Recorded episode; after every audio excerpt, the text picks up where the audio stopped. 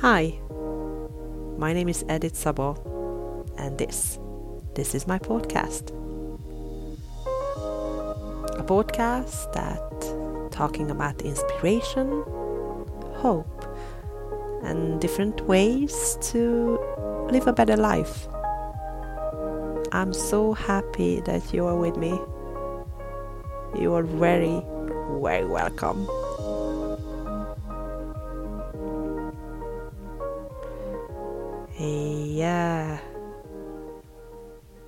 Actually, another podcast on English.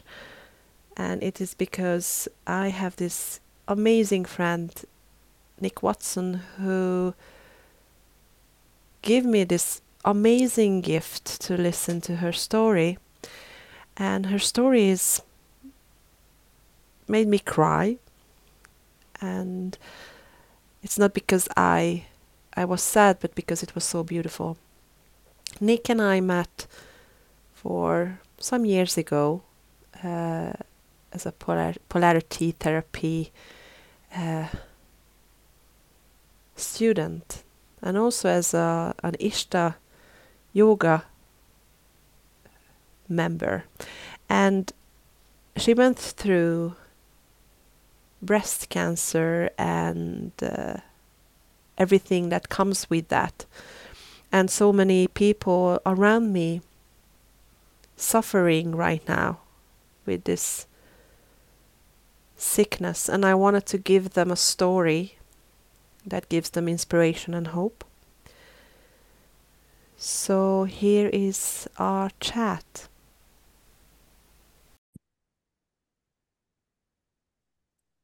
There you go. Record recording in progress. Hi, Nick. Hey, Edith. We just chatted before, like I'm always doing when I'm talking to someone, because I want to be this like I'm talking to you, you're not even realizing that it's a podcast. It's just you and me, and like mm. all these people who are listening. I'm very, very happy that you said yes to this podcast because this topic is for me, it's big. Mm. And uh, I I knew you some some years now, and mm-hmm. I follow you for some years now, and things are happening in your life, and we are going to go through that as well. But mm-hmm. can you describe yourself? I don't want to. I want. I don't want to describe you. So can you just mm. who you are, Nick? yeah. Well, that is always evolving on my journey. Uh, but overall, I am a follower of yoga. I am passionate about Ayurveda. I am, you know, I use the word a wellness coach, but it's really a friend to those who are looking for wellness and balance in their lives. And um, I've always been a teacher. Um, it's been you know, in my blood since I was a kid. And, you know, my my sister would say, let's play shops. And I'm like, no, let's do the classroom. So uh, I think it's it's been there with me. I've been an English teacher. Um, I've been in real estate. I went into yoga teaching and um, and I guess, you know, whatever I'm doing, I'm always teaching. So let's put the stamp of teacher on me. Yeah, and it's so much like that's why I think we become friends because I am also a mm-hmm. teacher, big time, always, all the time. Mm-hmm. If, you, if you back then, like when I was three years old, they asked me, "Who are you?" I said, uh, "Who are you? Who you want to be when you become uh, an adult?" I said, "Teacher." Like period. Mm-hmm. I'm always coming back to that. yeah. But you, your your journey I mean, the last years I've seen you since I met you, you are always traveling somewhere. You are always like traveling mm. everywhere. You are actually where where are you from? I met you in New York, but you are not from New York.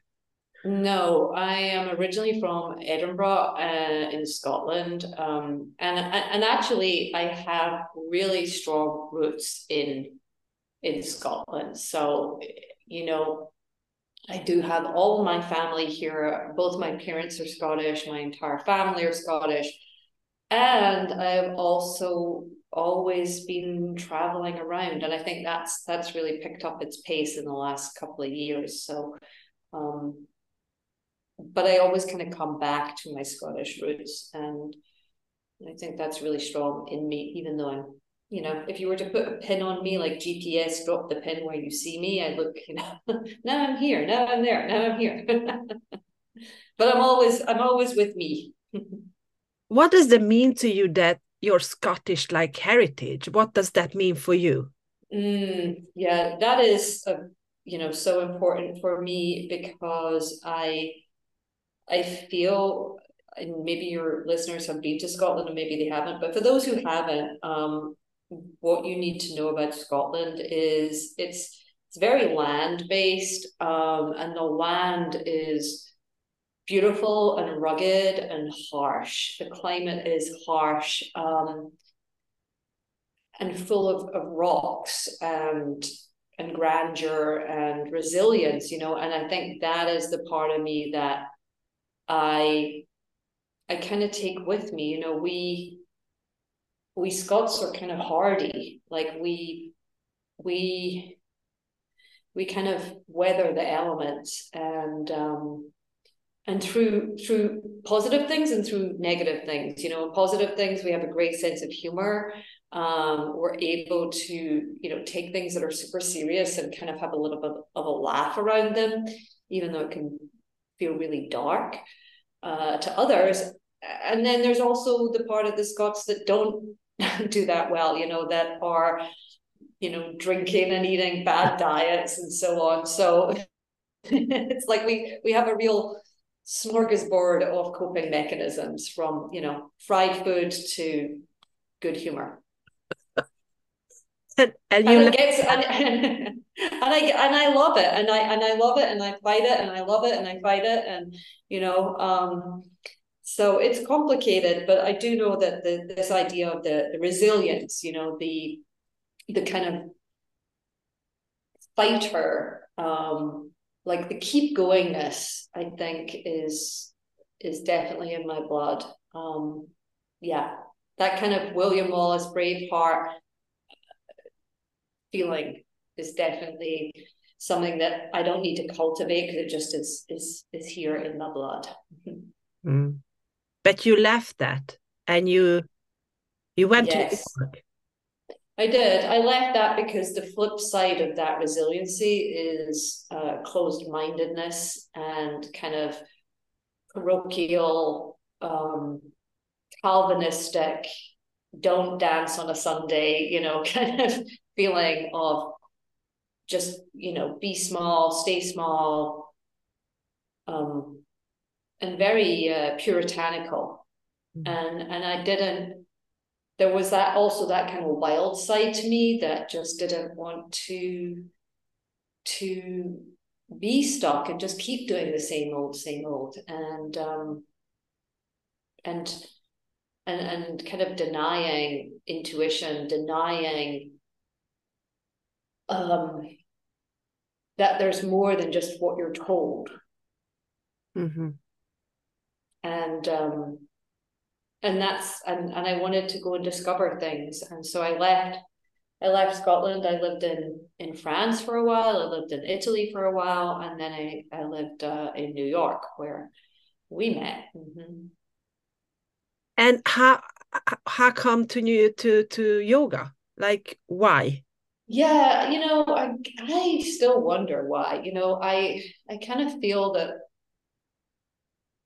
my life has been things seeking me as opposed to me seeking things. I know that prior to doing yoga, starting yoga, I was miserable uh, and stressed. And, you know, I think this is the part that I encourage people to to see in themselves, which is the part that there is some self-saving part as much as we have a self-sabotaging part which we all know what that looks like. It may, it's going to play out for you different from me, but I know what it looks like for me. I think as much as we have a self sabotaging part, we have a self saving part. And so and I think that's the part where we're kind of surprised, like, oh, I don't really know why I got into yoga. I kind of do, like, there is a part of my brain that can give you a logical story, but above all that is there's some part of me that realized that I was suffering, I was in, in pain, I was stressed, I was overwhelmed,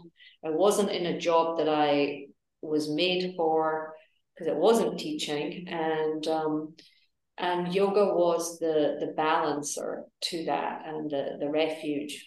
And then of course because i'm the teacher i'm like of course i want to teach this now. And um and that's that's really where the the teaching part came in and it's ishta yoga like mm-hmm. there was also i was just writing about like i think back that time i i come to new york it was four or five hundred yoga studios on manhattan and mm-hmm. I bumped into Ishta that mm. I met you. How did you bump into Ishta? Why why that? Oh, again, like you know, everything I feel is is I see that um I believe that there's a guiding force behind us and that guiding force knows what are the what the magic breadcrumbs are mm. that we will need to be taken into various situations. And so for Ishta, I was practicing yoga at a gym. One of the teachers that, and, and it's so weird. I mean, everything ends up being synchronistic because it's all like you're aligning, really, it's resonance. Mm. So um, one of the yoga teachers, um, who I really liked, I asked her, you know, and I was kind of shy and I wasn't that quote unquote great at yoga. I just I just really liked it, and I just knew that I'm a teacher. So um, I asked her, and I said, you know, um, I'm thinking about doing yoga, becoming a yoga teacher. Can you recommend any any places? And at that point, I I visited a couple of studios. I'd taken class with actually a, a yoga teacher called Marco Rojas, who I really liked because he he was strong, he was tough, he is kind of sexy. I'm not gonna lie. Um, and but he did also, yeah, he did, yeah. But he also had like this, like it was, uh, it was what I felt was pure yoga. Like there was deep, or there was philosophy being like put into the classes, and that discipline I enjoyed. Um, so when I asked this teacher at New York Sports Club, you know, where to, where to go and try out, I'd already been to a couple of places. I knew I liked Marco's classes, but I didn't like the studio that he was affiliated to. Um, it was pure yoga up in the Upper East Side, which was at that time all the rage. I didn't like it. I didn't want to do yoga training there. And um, Lale, the teacher said, Well, there's a new studio called Ishta. It's a guy called Alan Finger. He used to be part of Yoga Works, but he's kind of got his own little offshoot. It's just opened, and I think it would be really a good. I've heard it's a good studio. And I went down there, and the night before, I'd had a dream about something someone was saying in a yoga class, and I walked into the class, and the teacher said exactly what I had been dreaming about.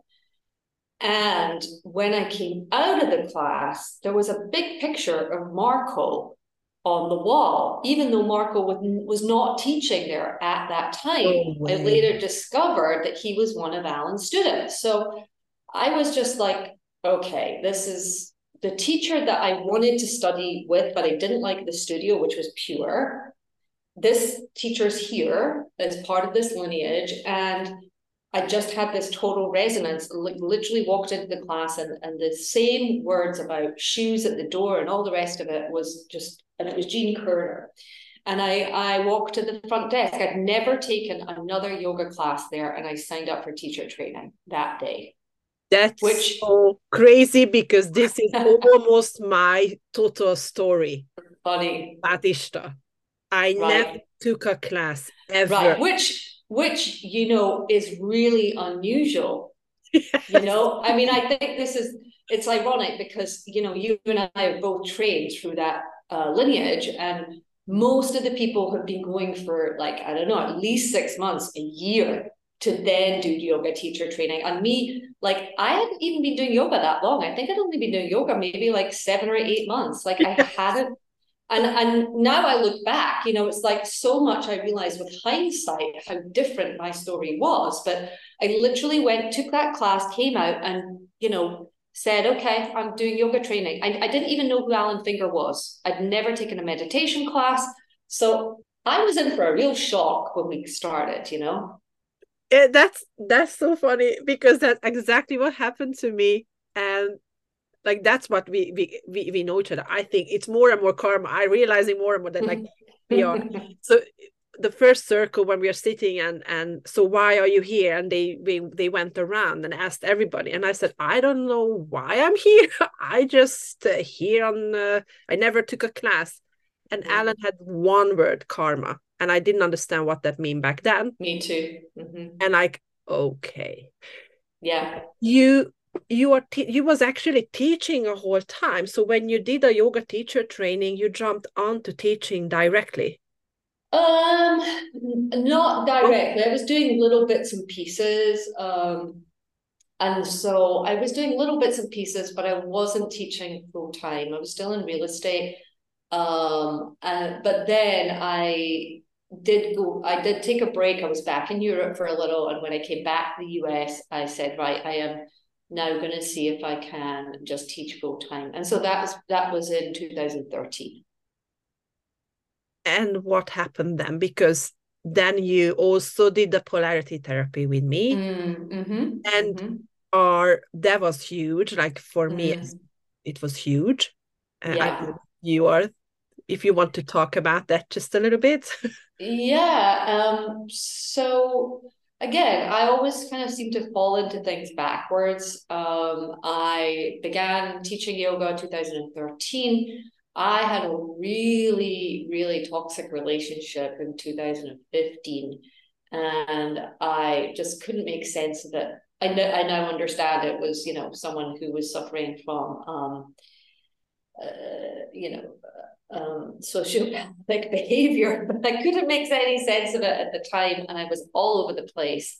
And I started seeing um, one of my Ishta teachers, Wendy Newton, who was doing polarity sessions, and and we would do sessions regularly. She was there for me when the when the um, hurricane came, and it was just a total mess. I mean, I was just an absolute wreck, and she was there for me and after like I don't know, maybe you know what? Now I think back, so I was thinking probably she just had enough of doing therapy with me. She was like, "Why don't you just do the training?" I'm done with like listening to your stuff again and again. Just do the training. God damn it!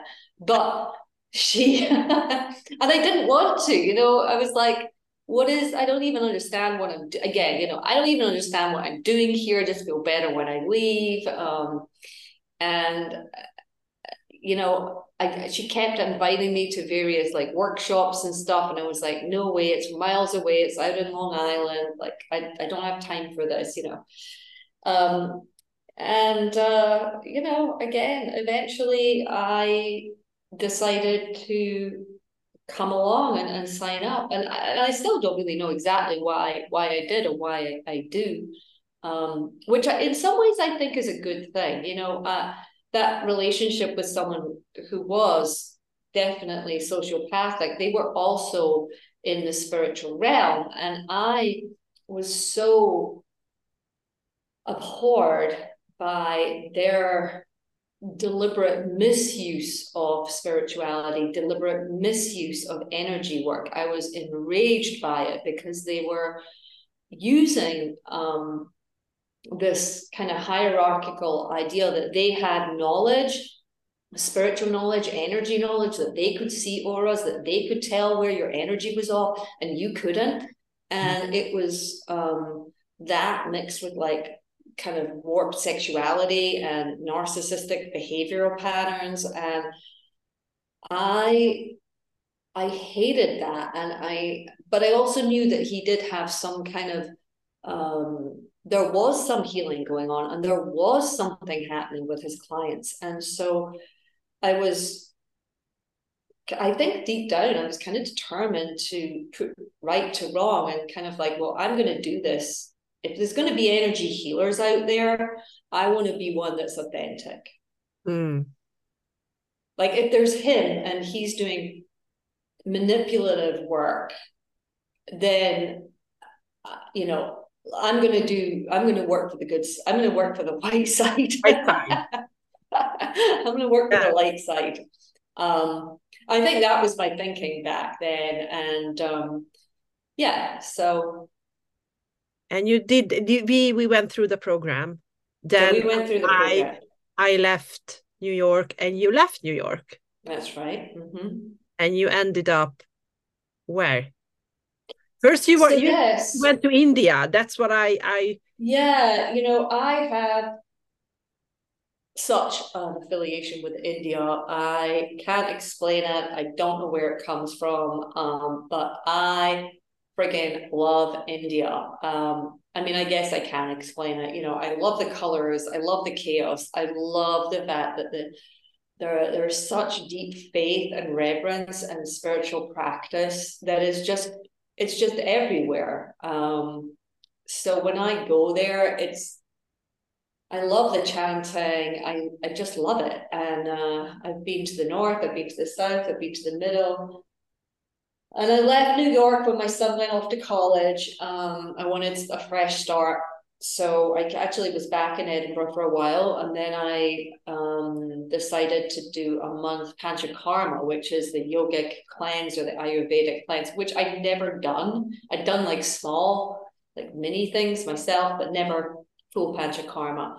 So that was intense. That was March of 2022. So that was four weeks in an ashram, um, doing all of the pro the Ayurvedic protocols. Uh, I, I mean, unbelievable in terms of, you know, the you know, when I say a cleanse, we tend to think of either like a juice cleanse or a gut cleanse.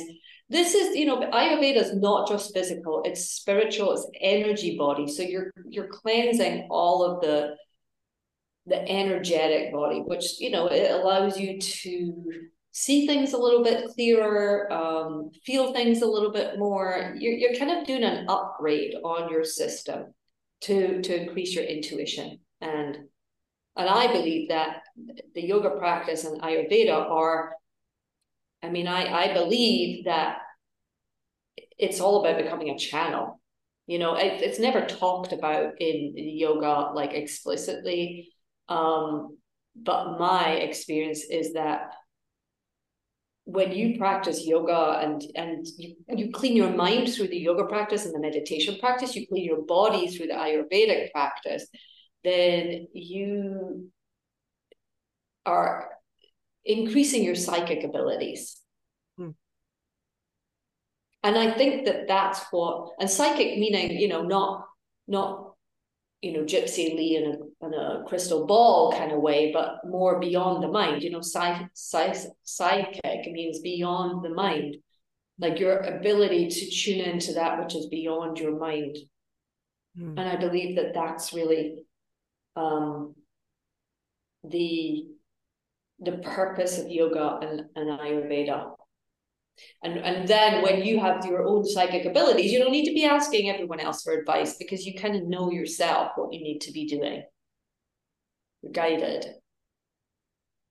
And I think that's the part which was I was really hoping to I wanted to show you first before we actually going into this bigger topic that I want to talk with you about.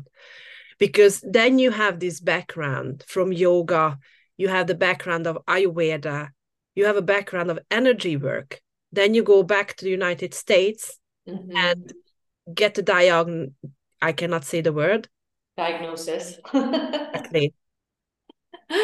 Yeah. So this was uh, October 2022. I decided to move to California um, primarily because of the yoga Ayurveda connection there.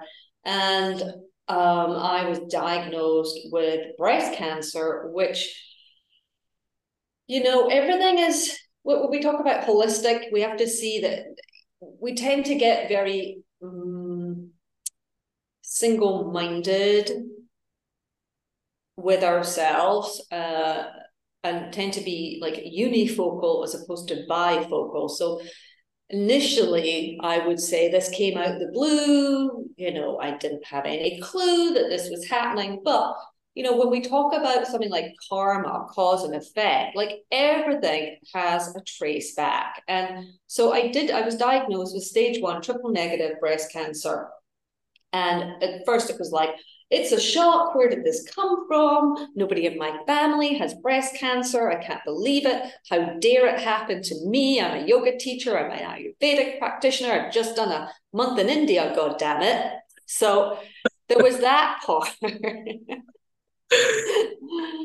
uh, there was that part. And then there was also like the other part, which is, you know, what we have to say is like the, the shadow part, the part that is Yes, but didn't you have to do regular mammograms because for the past 12 years they've seen calcifications there that they told you could become something that you chose to ignore because you decided that you were going to, you know, that breast cancer wasn't in your family, that you were healthy, that you were untouchable because of your yoga practice and Ayurveda and Panchakarmas and, you know, mantras and mudras and um, Yes. So so it came it at the end of the day though it's still to get that call to say you know we have we found a tumor is is a shock. Like it's kind of you're rolling along and then it's like everything just screeches to a halt. And whether or not you've you've been you know aware that it, there was something going on or just in complete denial it's like okay things are changing now. And what happened then? Because i i told you that uh you kind of right now for me is a is a um, speaker to my friends who actually get the same mm. uh, diagnosis like you or even like other kind of cancers and mm-hmm. i'm very as as an outsider i can never feel that what you are feeling who actually get this call mm-hmm. What happened then what happens in in in what happened in you and how could you mm-hmm. manage to go through all these things that you did like the operations the mm-hmm. chemo the losing your hair everything how could you go through yeah i mean i think i think my training as uh, uh, not my training I think all of the teachings because up at you know I at the point that I get a diagnosis I am boy I'm like 12 13 years into a solid yoga practice. So and I don't just mean like you know warrior 1 warrior 2 kind of yoga. I mean like I've been going to practice and studying um, the teachings, listening to the teachings. And I always practiced with teachers who were giving teachings, not just the poses. So what people may not may not realize if they're practicing with teachers who are giving teachings is you because of the the prana and the pranayama that you're doing the breath that you're doing and your one pointed focus in a posture and you have maybe a background of teachings what is happening as if you're going to those kind of classes is those teachings are actually becoming imbued like a sponge like a you know, when you get like the Christmas pudding, you pour a little bit of uh, brandy in and it soaks yeah. in, and then you yes. pour a little bit more brandy, and then eventually, you know, it, it ripens the cake. So I've had 13 years, and uh, because of the teachers I've been going to, and, the, and I like the teachings, like all of those were like in my body. I knew that I had wisdom actually in me, like I was a treasure chest of teachings. Now, when I got the diagnosis, I mean, there's, it's not to say that I'm like, you know, Yoda from Star Wars. I, of course, I flipped out like, oh my God. I got some good advice. You know, people said to me, don't Google anything, don't start Googling. Mm-hmm. This is your path. This is your journey. You'll get to know what you need to know. You don't need to know what everyone else has been through. And so that was one really good piece of advice. So I didn't Google everything. Um, I trusted my oncologist that she would give me the information that I needed to know. And I didn't get caught in a rabbit hole.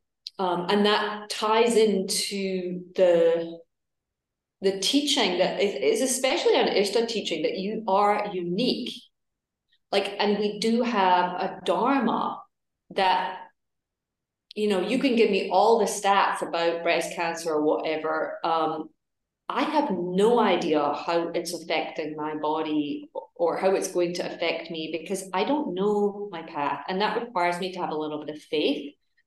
Um, so uh, the other thing I did was, again, the, the concept of a guru in yoga is we tend to think of it in the Western way as someone who has all the knowledge, who has, you know, like they're om- omniscient about everything. But the word guru means someone who holds the light for those in the path behind them. Yeah. So I went to gurus of breast cancer, and I had a couple of my friends, girlfriends, from way back who'd been through breast cancer. And I think the first thing I did was I reached out to them and I said, Hey, I've just got this diagnosis. Can you talk about your experience? On the on the one hand, knowing that it's not going to be my experience, and also learning from them as gurus, people who had been through this, who could hold the light for me. Mm. And they um, were both 10 year survivors. So that was, you know, okay, these are people who have been through this, they've gone through it, they're on the other side. Um, so I lent heavily into support, support from my family, support from my friends, uh, those who'd been through it. I didn't go on cancer support groups initially because um, because I didn't want to get caught up in the in the the conversation before I even started my own journey. Um, the so I chose to have a double mastectomy just because although they found the tumor in one side, the other side, the left side, had DCIS, which is not cancerous yet, but it's like pre-cancerous, and they found a large area. So that for me just felt like a bit of a ticking time bomb, and I just thought, you know, I I'd rather just live with everything taken out. And I knew that they could do reconstruction. And I wanted to do reconstruction. For me, I didn't really have um, too much of a decision about was I going to have reconstruction or not. Immediately, I thought, you know, I want to get the double mastectomy and I want to do reconstruction. Um, and interestingly enough, after the surgery, I mean, I be I was kind of I was kind of scared about the surgery. I don't like general anesthetic. I don't like not being conscious. Um, I I just was thinking, you know, I just I want to come back. You know, I don't want to take this exit door. I do want to come back. So uh, I I use my spirituality and my connection with I, I think of my I have like a guidance team. They're like my medical team in the ethers, you know. Uh, like there's there's I have a chemist and I have a an Ishta Devata, like an individual little goddess for myself. And I I would go to bed like weeks before the surgery and I would just tell them, I'm like, guys, okay, I need an oncologist up there. I need someone to be in the surgery room with me. I need the chemist. You need to be dealing with like all of the, the chemistry in my body to make things okay. Uh, you know, primary guide, Ishta Devata, like you need to keep me safe and like support me with this. And it was really interesting, Edith, because prior to the surgery, what would be happening is I would have dreams that, that I would call them like my spirit team, they would kind of give me dreams of going through the surgery. Yeah, and it was like they would show me going through the surgery. Hmm. And I would feel okay. I would wake up in the morning and I'd be like, oh, they they they did like a trial run last night. And um and so the day of the surgery, I went there, I had the surgery. I did not have to take any painkillers. Um, I was tender, yes. Uh, it was um, like kind of waking up and going, oh gosh, you know, this that was big. Um, but I I didn't feel too fazed. I didn't feel too fazed afterwards. I actually felt okay. Um, and I think again, just the yoga practice of, you know, I'm not my body. My body's going to change. Just another change, you know. Um, and I can truly say that it wasn't like I was brainwashing myself to think that. I truly woke up and I thought, okay, my body's changed. Hmm. So that was really, I would say, like the first part of the journey. I wasn't in pain. I realized there'd been a change, but wasn't too affected by it. Um, and then because it was uh, triple negative, they wanted to do chemotherapy. And so this would be what I would call like, you know, we uh, you know there's there's always like three parts to every story right? The middle part is the challenging part. Like the first part you go in and there's some part of change and then there's a challenge and then you come out at the end. So the chemotherapy was a different story you know i kind of did i wasn't too worried about going to it but um i did in fact have an allergic reaction on the first chemo which was really scary. Um, and every chemo subsequent to that, I was worried that there was going to be a reaction.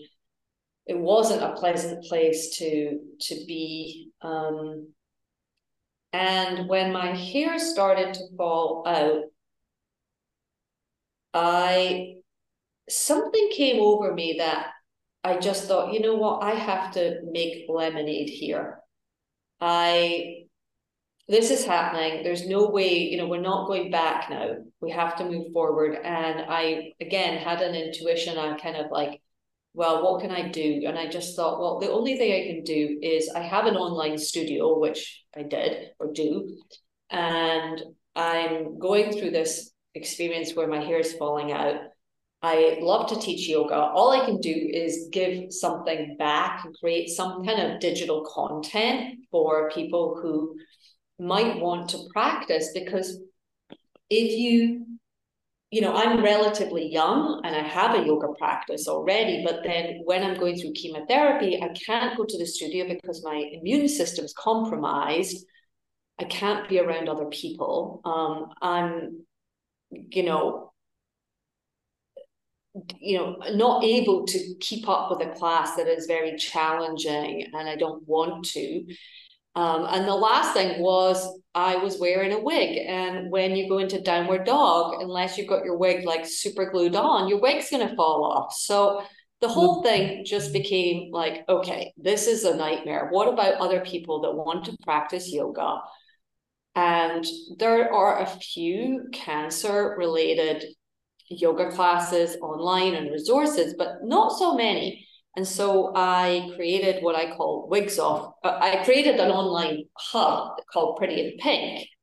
And within that, called the yoga classes Wigs Off Yoga, because I wanted to just allow women to come to do a practice in comfort of the home home with someone who was like them, you know, who could take the wig off and say, right, girls, ladies, um, yes take your wigs off let's get down to it and and give them a way to move that would take into account the lymphatic uh, lymphedema that would take into account the fact that they were going through chemo, they take into account the fact that they might have scarring or just sensitivity in their bodies. So that felt really good and kind of moved me through my three three and a half months of chemotherapy i would teach i would record and i would also you know we have a word in yoga called svadhyaya self-study that you're always looking at what's going on and and so I was thinking, well, this hair loss, what what is it? What is it energetically that I'm losing here when I lose my hair? Mm. What is the energy of the hair? What does it mean when it grows back in? Yeah. What does Ayurveda have to say about this? What's the importance of the crown of the head? Um, because you do shift identity.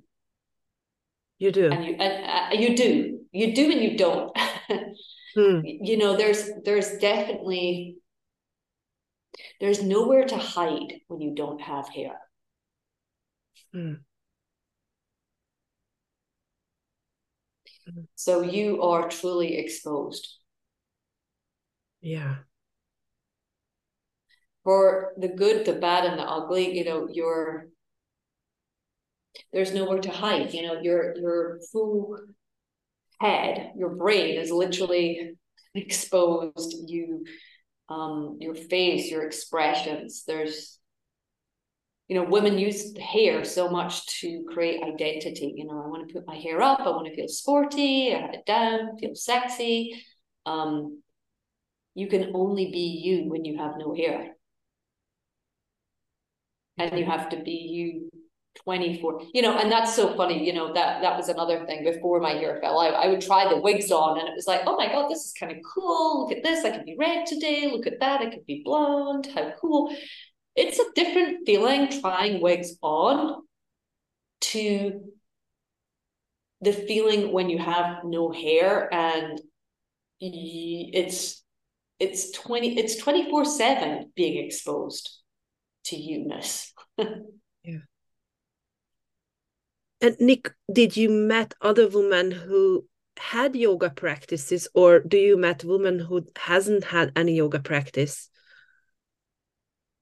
you know i would go to there was like a cancer support group um in the hospital that i was getting treatment with um and you know the people were doing a little bit of yoga.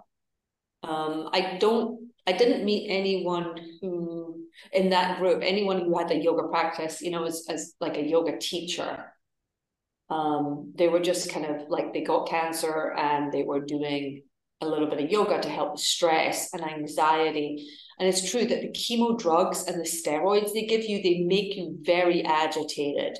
Like the energy is is, you know, it's it's very weird. I can't really explain what it is, but it definitely affects your physical body and your energy body. And it and you do have an agitation around you um, which the yoga can help with and the pranayama can help with a little bit. Um, I did hear afterwards of other people who have yoga practices who had been through cancer and you know survivors like five years ago, ten years ago. So a lot of people who, you know, you don't know people's story, but a lot of people came up to me after and you know they knew and they said oh by the way you, you won't know this about me but i went through this 10 years ago 15 years ago um, so that and that's and that's really heartening to see because they're totally normal, healthy, functioning people with their yoga practice.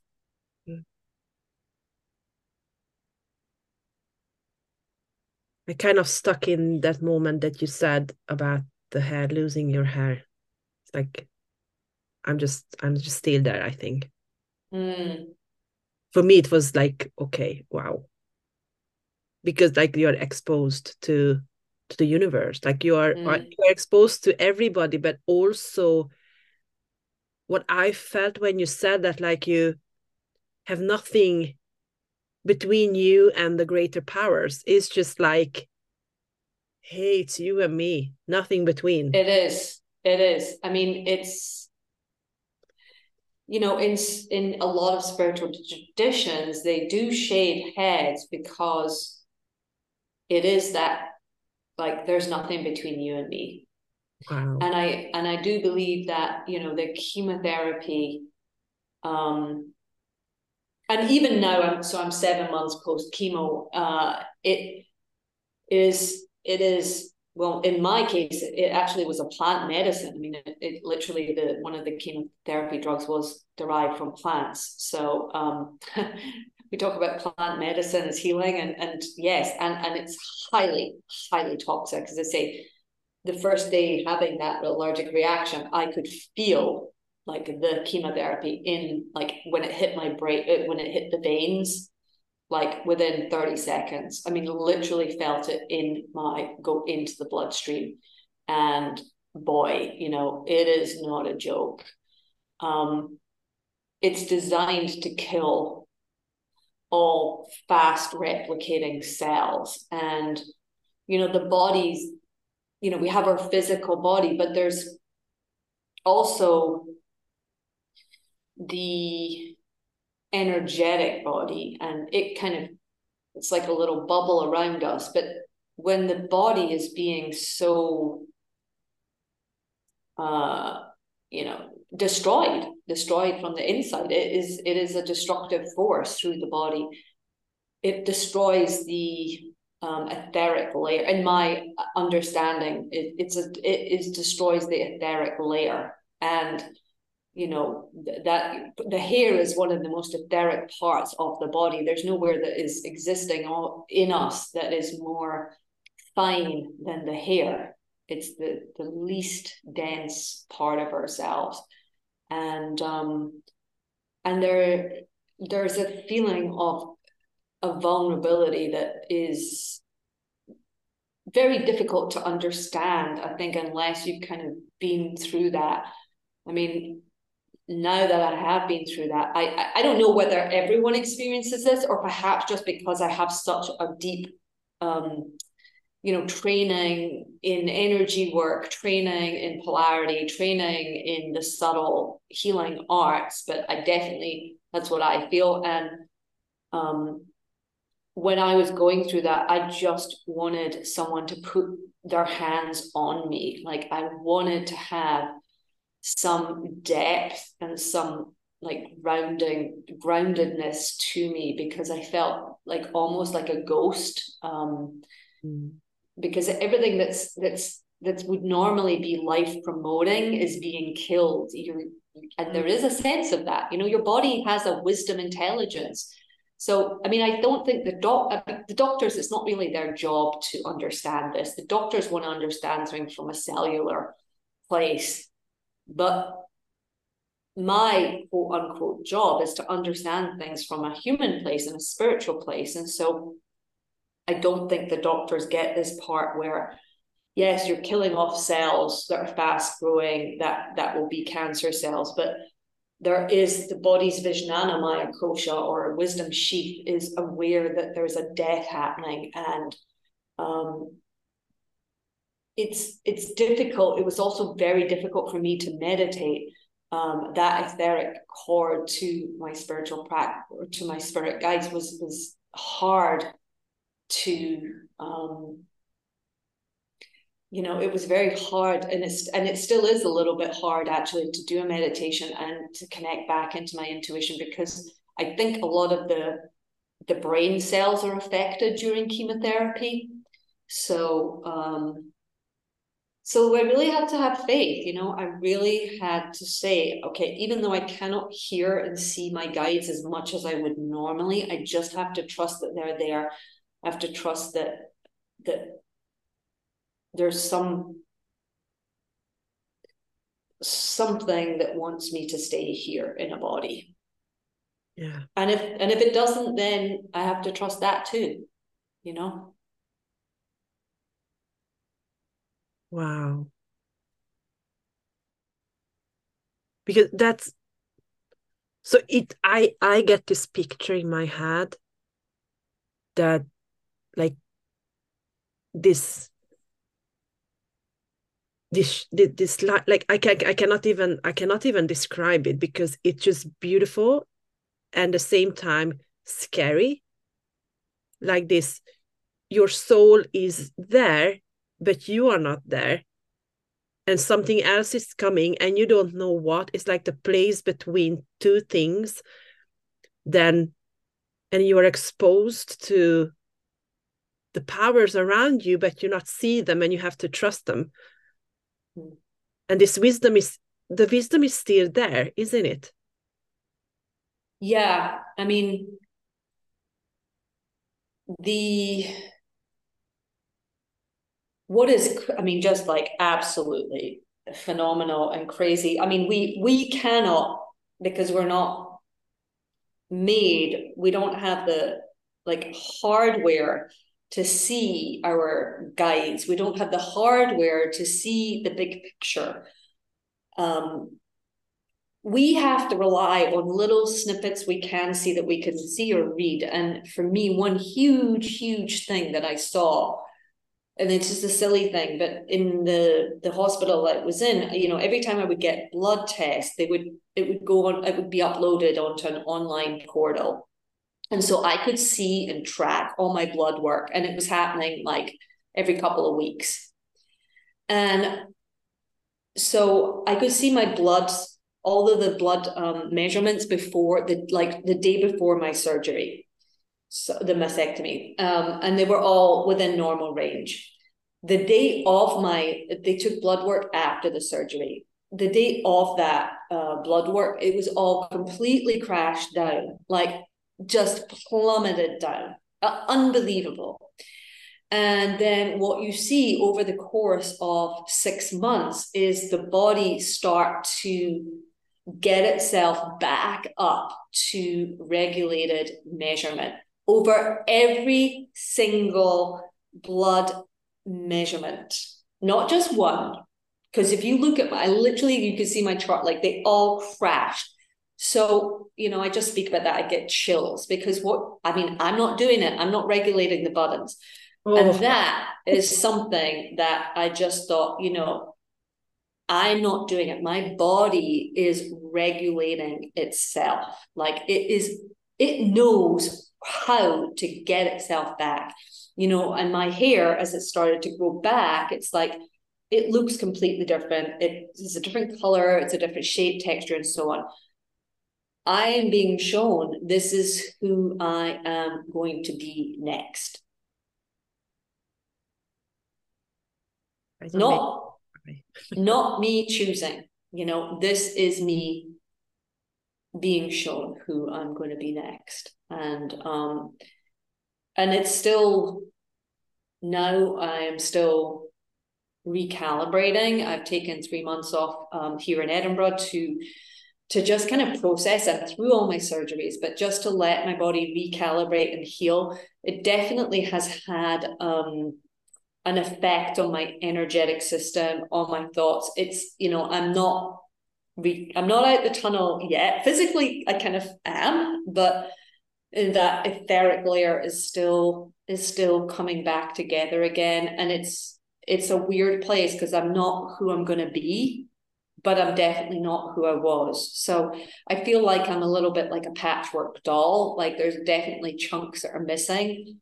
Um, there's definitely you know days when i feel anxious or depressed or i don't feel like me and i come back to the idea that you know just like my blood work comes back the physical body comes back the energy body will start to repair itself and and and give me a different a new vibration. And i come back to faith in that and and just you know ask that that happens. It's just I, I I almost want like to just sink that in.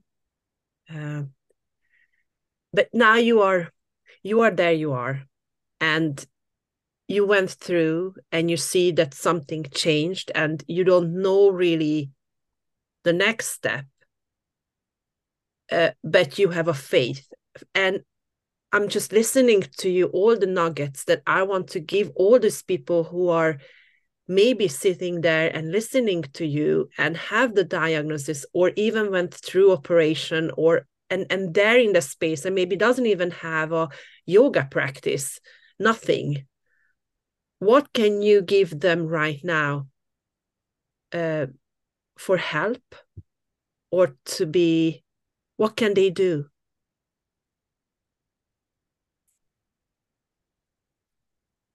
Hmm.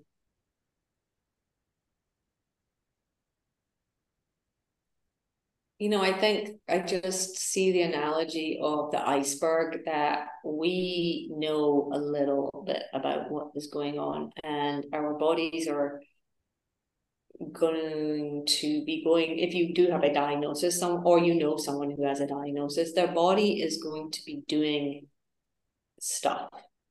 Yeah. it's going to be experiencing different um different chemicals different feelings. The body may be changing. There may be surgeries involved. So the body is going to be changing and shifting. That will have an impact on their you could say quote unquote personality. Um, but there's a lot going on, just like in an iceberg, there's a lot going on underneath it. We don't know. And um, I think it makes us just become conscious, mm. very conscious of how precious life is.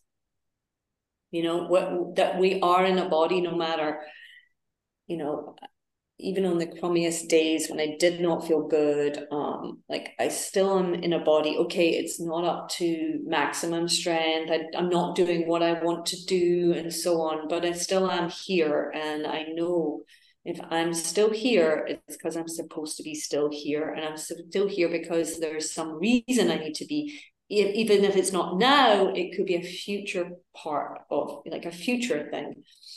So I think on the dark days when I, you know, it was dark, you know, it's it's chemo can take you to really dark places. and uh, you know, I would always just remind myself, I bought myself a teddy bear. That was a good thing. Yeah, maybe that's my advice. If you're out there and you're listening to this, buy yourself a teddy bear and if you've got someone you know who's going through a diagnosis, get them a teddy bear because that was like my my little spirit person. You know, that would be who I would talk to and and just uh you know, and, and I would, you know, I just know I was like, okay, if I'm still in my body, yeah, then I'm still here for a reason. Yeah, you just keep on walking. Just keep on walking it's hard to just ask you what's next, but because you already said that. Uh, yeah, I guess what's next is is figuring out like I in the same way I didn't invite the diagnosis to come to me, I don't at the point I'm kind of like I don't know what's next, but I I know I can't teach what I was teaching before in the same way. Uh I'm I'm sitting trying to be still and quiet and asking like how can I help? Um, I do have that resource that I was talking about, the Pretty in Pink resource is a free online resource for anyone who wants to have yoga that is for you know cancer. It's uh it's available. It's always on my always on my online studio um, which is beautiful alchemy.heymarvelous.com, or you could just Google Nick Watson and uh, go onto my online studio. It's pretty in pink.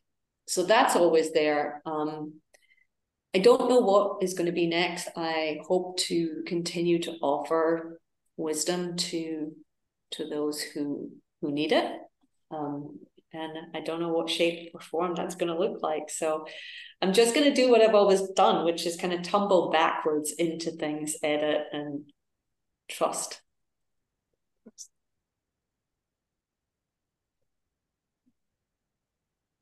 And this whole time you have a halo around your head. By the way. halo around your head and love on your t-shirt.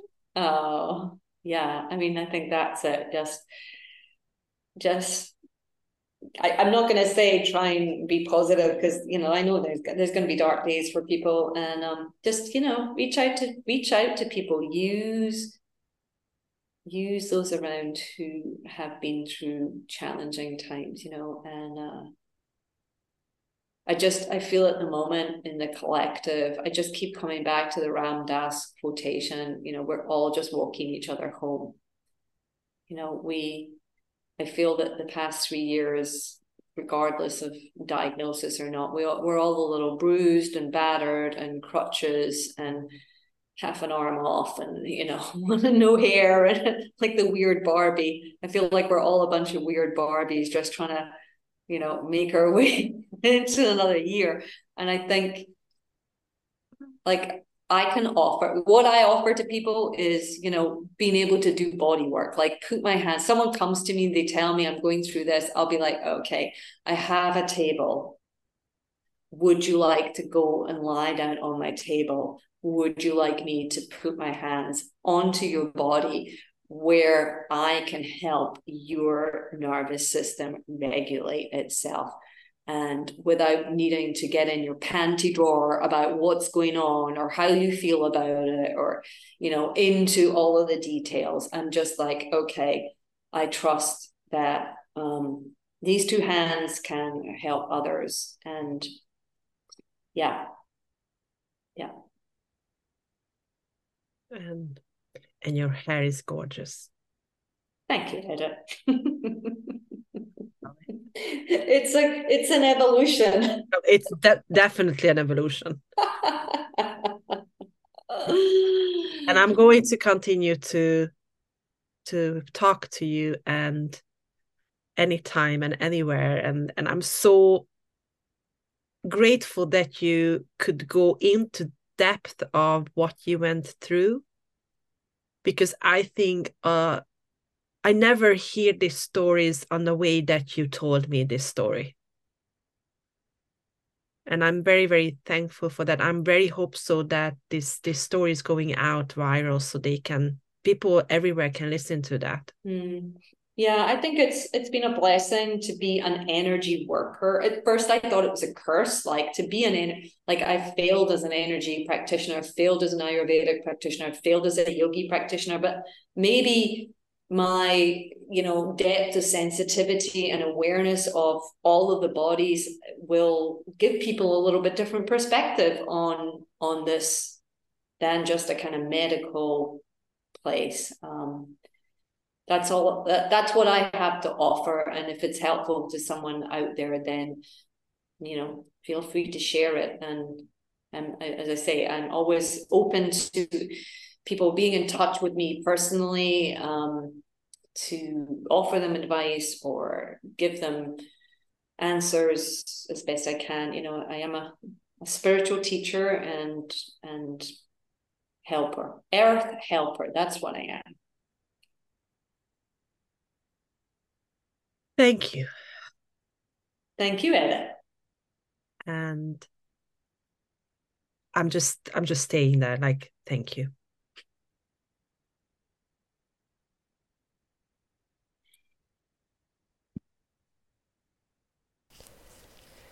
I just made this beautiful conversation with Nick, and uh, some places I had very hard time to not cry. But not because I was sad, but it, because it was so beautiful. And I really much hope that a lot, a lot of people can listen to her story because this give me a lot of hope, a lot of inspiration, and a story that I always wanted to hear. So stay tuned because I'm coming back with more people, more inspiration, and more hope. Have a beautiful week, friends. Bye.